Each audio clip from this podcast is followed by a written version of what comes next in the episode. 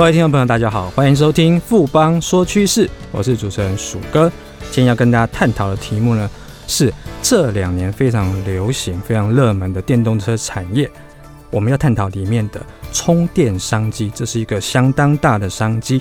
我们先休息一下，马上回来。哎，最近五 G 概念股很夯哎，你有没有买啊？我当然是概念股一把抓喽！那么厉害，快教教我啦！富邦世代行动通讯 ETN 连接的指数成分是十档台湾极具五 G 概念的上市股票，而且 ETN 投资门槛低，小额资金就可投资哦。太棒了，我要赶快去买！富贵要人帮，ETN 买富邦。富邦证券指数投资证券基金管会同意生效。微博表示，本指数投资证券绝无风险，投资人交易前应详阅公开说明书。本公司经目的事业主管机关核准之许可证号为一百零七年经管证总字第零零五三号。欢迎回到富邦说趋势。我们今天很荣幸邀请到富邦投顾研究部资深经理张成伟来和我们谈谈电动车产业的概况，还有整个充电的商机。成伟好，鼠哥好，各位听众大家好。成伟，我们知道说，二零二零年受到整个新冠疫情的影响非常的巨大，全球的汽车市场表现并不是太好。那我们可不可以跟听众朋友大概先讲一下，说我们全球汽车市场现在发生的一个状况，还有我们二零二一年整个的展望是什么样子呢？好的，鼠哥，就如您刚提到，就是因为受到整个新冠疫情的影响，造成了整个汽车产业链，不管是在销售或者是经济活动，其实都有受到影响。今年整个的在二零二零年的汽车销售。都是呈现大幅度的衰退。根据资料的统计，在二零二零年，整个汽车的销售量其实它从二零一九年的九千万辆衰退到只剩七千一百万辆，跌幅超过百分之二十。那更远低于二零一七年破纪录的九千六百八十万辆。虽然在二零二零年全体的汽车销售基本上是不太好的。但是我们也看到，在电动车这个销售部分，依旧是持续的一个增长，是整个汽车产业中唯一的亮点。那数据也显示了，就是说，在二零二零年这一年的电动车销售有两百六十万台，相较于前一年的两百二十万台，基本上有百分之二十的增长。那比较值得注意的是，欧洲本身他们对于整个汽车的二氧化碳的排放的法规有日趋的严谨。那另外，在他们的一些欧洲的汽车厂商，基本上也是积极在投资电动车，在今年都已经推出了各种新款的一个纯电动车的车型。那另外，欧洲在二零二零年已经取代了中国，成为全球最大的电动车的市场。在二零二零年的时候，欧洲的电动车的销售有一百零八万台，它的年增率有将近百分之九十二，是非常惊人的，占全球的一个市占率有有将近四成。那在中国的电动车部分的销售则是跟前一年是持平，大概是一百零五万台，但是它已经达到了中国本身对于在二零二零年，整个电动车的保有量有一个五百万台的一个政策目标，所以无论是欧洲或是中国，以及近期的美国，对于电动车都会有一些利多的一个政策。最主要的原因是在于，就是因为现在比较强调所谓的节能环保。另外，像欧洲里面的挪威啊、荷兰啊，他们有提到在二零二五年的时候。会停售燃油车。那英国的首相强森也有提到，他们预计在二零三零年也会停售燃油车，比他们原先计划的二零三五年有提前五年。那中国的话，本身在二零二五年，他们希望能够生产的电动车每年可以达到七百万台。在他们整个汽车销售大概是有一个两成的目标。那我们知道，在拜登执政之后，美国也会重回到整个巴黎气候协定之下。那我们相信会增加对于这个电动车的一个发展力度。那另外，在于检验中心，他们最新的报告也显示。目前电动车的销售在二零二零年大概两百六十万台，预计十年会增长十倍，也就是到了二零三零年会有三千一百万台的一个销售，是非常的前景看好。从这边提到，其实全球汽车市场二零二零年是衰退，衰退幅度蛮大的，等于是一消一长。因为电动车的部分的话，其他成长性还是维持在二零二零这样的风雨飘摇的状况下，电动车销量竟然还能持续性的成长。那接下来我们谈一下说，特斯拉它一向是观察电动车产业的一个指标嘛。我们知道说，二零二零它纳入了那个 S M P 五百指数的权重股，而且它的股价涨幅非常非常的大。我们可以跟听众朋友分享说，特斯拉现在最近的境况，还有它的展望是什么样子？其实特斯拉它从二零一九年第三季就开始呃获利，一直连续获利这样子。那特斯拉本身的市值也超越了呃不管是福特啊或丰田这些传统汽车大厂，在二零二零年十二月的出的市值的话，也首度突破了六千亿美元的大关，基本上是目前美国在股市第六家达成这个里程碑的公司，整个市值仅次于我们所熟知的一些科技。巨头包含了苹果啊、微软、亚马逊、Google 跟 Facebook 等公司。那在整个二零二零年的话，整个特斯拉的涨幅更有六倍以上的这个涨幅，非常的惊人。我刚才提到这五大家的科技巨头，基本上它在二零二零年整年的涨幅也大概只有百分之三十到百分之八十左右。那它这些这个涨幅是来自于，就是它其实在二零二零年也有一个非常呃漂亮的成绩，包含了在当年度的话，它整个电动车销售有突破五十万台。另外，特斯拉它的执行长马斯克也有提到，就是说他希望在三年之内能够推出一款平价的电动车，大概是只有二点五万美金左右。那我们可以看到，就是说现在我们一般国产车大概这样的一个价格。那另外，特斯拉其实不管是在美国德州或者是在中国，它的产能也是持续在扩充。另外，它在欧洲，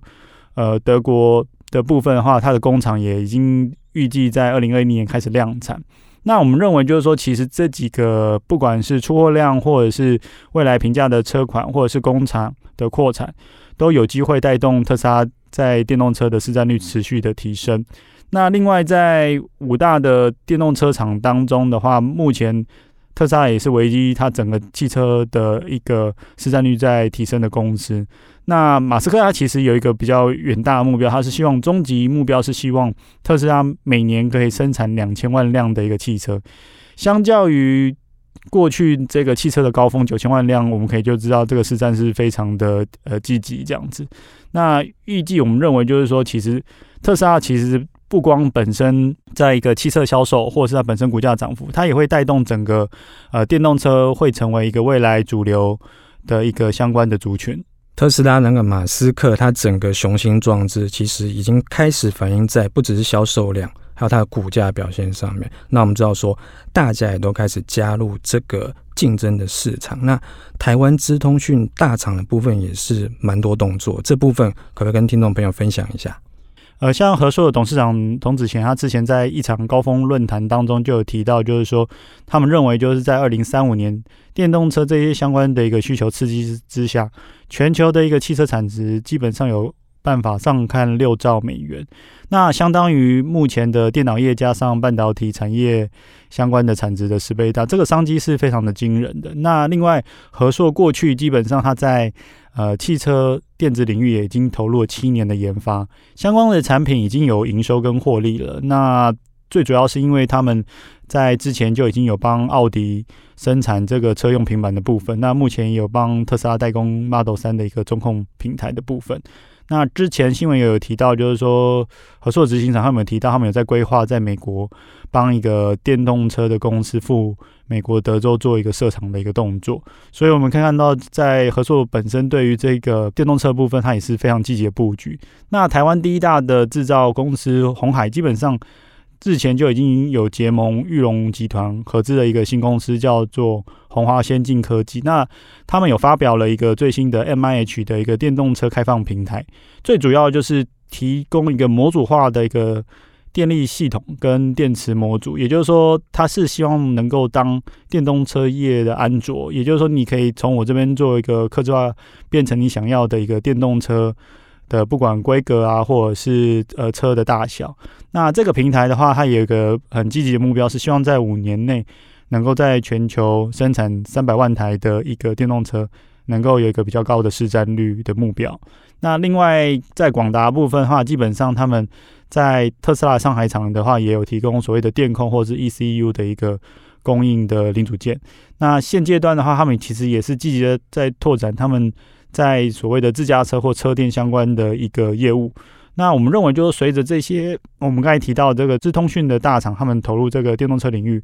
台湾他们的上游的这些布局，不管是被动元件啊、充电桩、充电器，或是控制系统或 IC，或者是网络通讯的厂商，也会获得一个新的成长的一个动能。从这边提到电动车的长期成长趋势，当然是相当的看好。至少未来十年的话是十倍数的一个成长。不过，大家一般对电动车其实会有一个所谓的里程的焦虑，不管是续航力或者它充电设备的一些问题。那显然这方面的话是必须要解决，该如何解决呢？所谓的里程焦虑，简单来就说，就是当你呃开着你电动车在路上，你会担心没电可以充。那解决这个里程焦虑，其实对于整个电动车的普及的速度的话，其实是有决定性的因素。所以不管是各国的政府或者是车厂，他们对于呃电动车的普及的部分的话，就会应用两种方法来解决这个里程焦虑的问题。第一种方法的话，就是在汽车的部分的话，它是提高。单次充电的一个里程数，那最主要是透过电动车的电池容量的提升，以及动力效率的一个改善的方法。我们常见看到的就是最主要是将锂电池的材料或封装的方式来提高整个电池的一个密度或容量。那另外一个方式的话，就是目前呃特斯拉的 Model 三或者是相关的 Model S 都有使用比较高效率的功率半导体。过去的话，它的所谓的功率半导体最主要是用矽制成，那现在的话其实都已经使用了呃碳化矽相关的一个功率半导体，那它很明显的就可以提高马达的效率，能够提升整个呃续航的里程数。目前的主流的电动车的续航力基本上已经可以达到至少四百公里到六百公里之间，跟我们现在一般的柴油车的呃里程数基本上是差不多，基本上续航力不会有一个。比较大的差异。第二个方式的话，就是提升整个充电的时效性跟便利性。这方面的话，最主要的方法就是增加所谓的充电站、充电桩的一个数目，然后再就是呃提高充电的一个速度。现在在各国的一个购物中心、饭店，我们都可以在停车场看到一些专门为电动车设立的呃停车格或者是充电桩。那我们认为就是说。呃，除了政府这边推动，其实像特斯拉这个车厂，它本身也有透过大量的设置这个超级充电站跟充电桩的方式来解决消费者购车的疑虑。那我们认为，就是说，随着我们刚才之前有提到，在电动车的一个销售量的增加，充电桩的设置一定会同步的增加的。那我举美国为例，新任的总统拜登，其实他在竞选的时候就有提到，他要砸两兆美元。来对抗这个所谓的气候变迁，其中在电动车部分，他就有提到要在美国境内打造五十万座的一个电动车的一个充电站。那截至二零二零年十二月底，基本上美国只有三万座的一个充电站，也就是说，这至少有数倍以上的空间的成长。从您这边提到美国的例子，当然我们大家会相当关心台湾部分的状况的话，可不可以跟听众介绍一下说？不管是充电桩，它本身的可能有分交流电、直流电这些，那还有台湾相关厂商它的一个布局的一个状况是什么样子？好，我简单说明了一下那个在充电桩的一个部分。目前充电桩它会依据充电的方式，可分为交流的充电桩跟直流充电桩。